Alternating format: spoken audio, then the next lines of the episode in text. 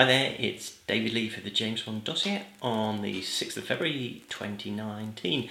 And um, today there were a couple of items of news related to Bond 25. And the first of those is that MGM and Annapurna, who, uh, who I think it was 2017, they, uh, they formed an alliance to uh, release films in the United States. They have now announced that they are reviving the United Artists uh, brand, and Bond 25 will be one of the first films they release as United Artists. United Artists was first set up in 2019, so uh, it's a century since it was founded originally, and uh, all the Bond films from 1962, of course, that's uh, Doctor No, through to You Only Live Twice, were no, not You Only Live Twice, For Your Eyes Only. Sorry, um, all the films from Doctor No to For Your Eyes Only were uh, released under the uh, United Artists banner. Um, from then until uh, 1995, they were released as MGM uh, United Artists, and uh, that, that was Goldeneye.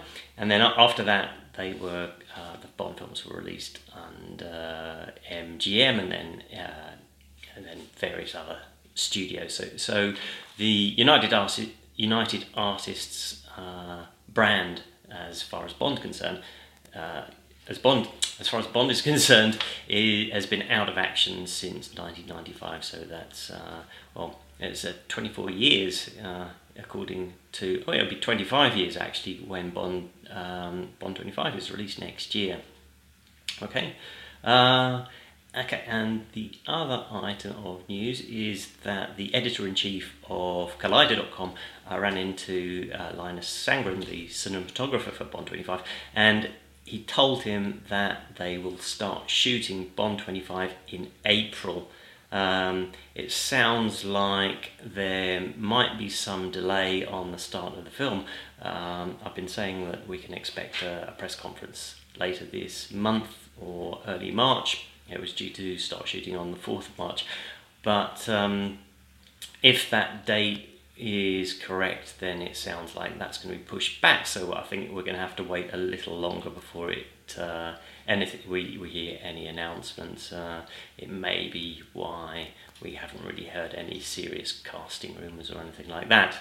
Um, so there you go. Uh, bit disappointing to have another delay on that or potential delay. Of course, it's not confirmed, but uh, that is uh, doing the rounds.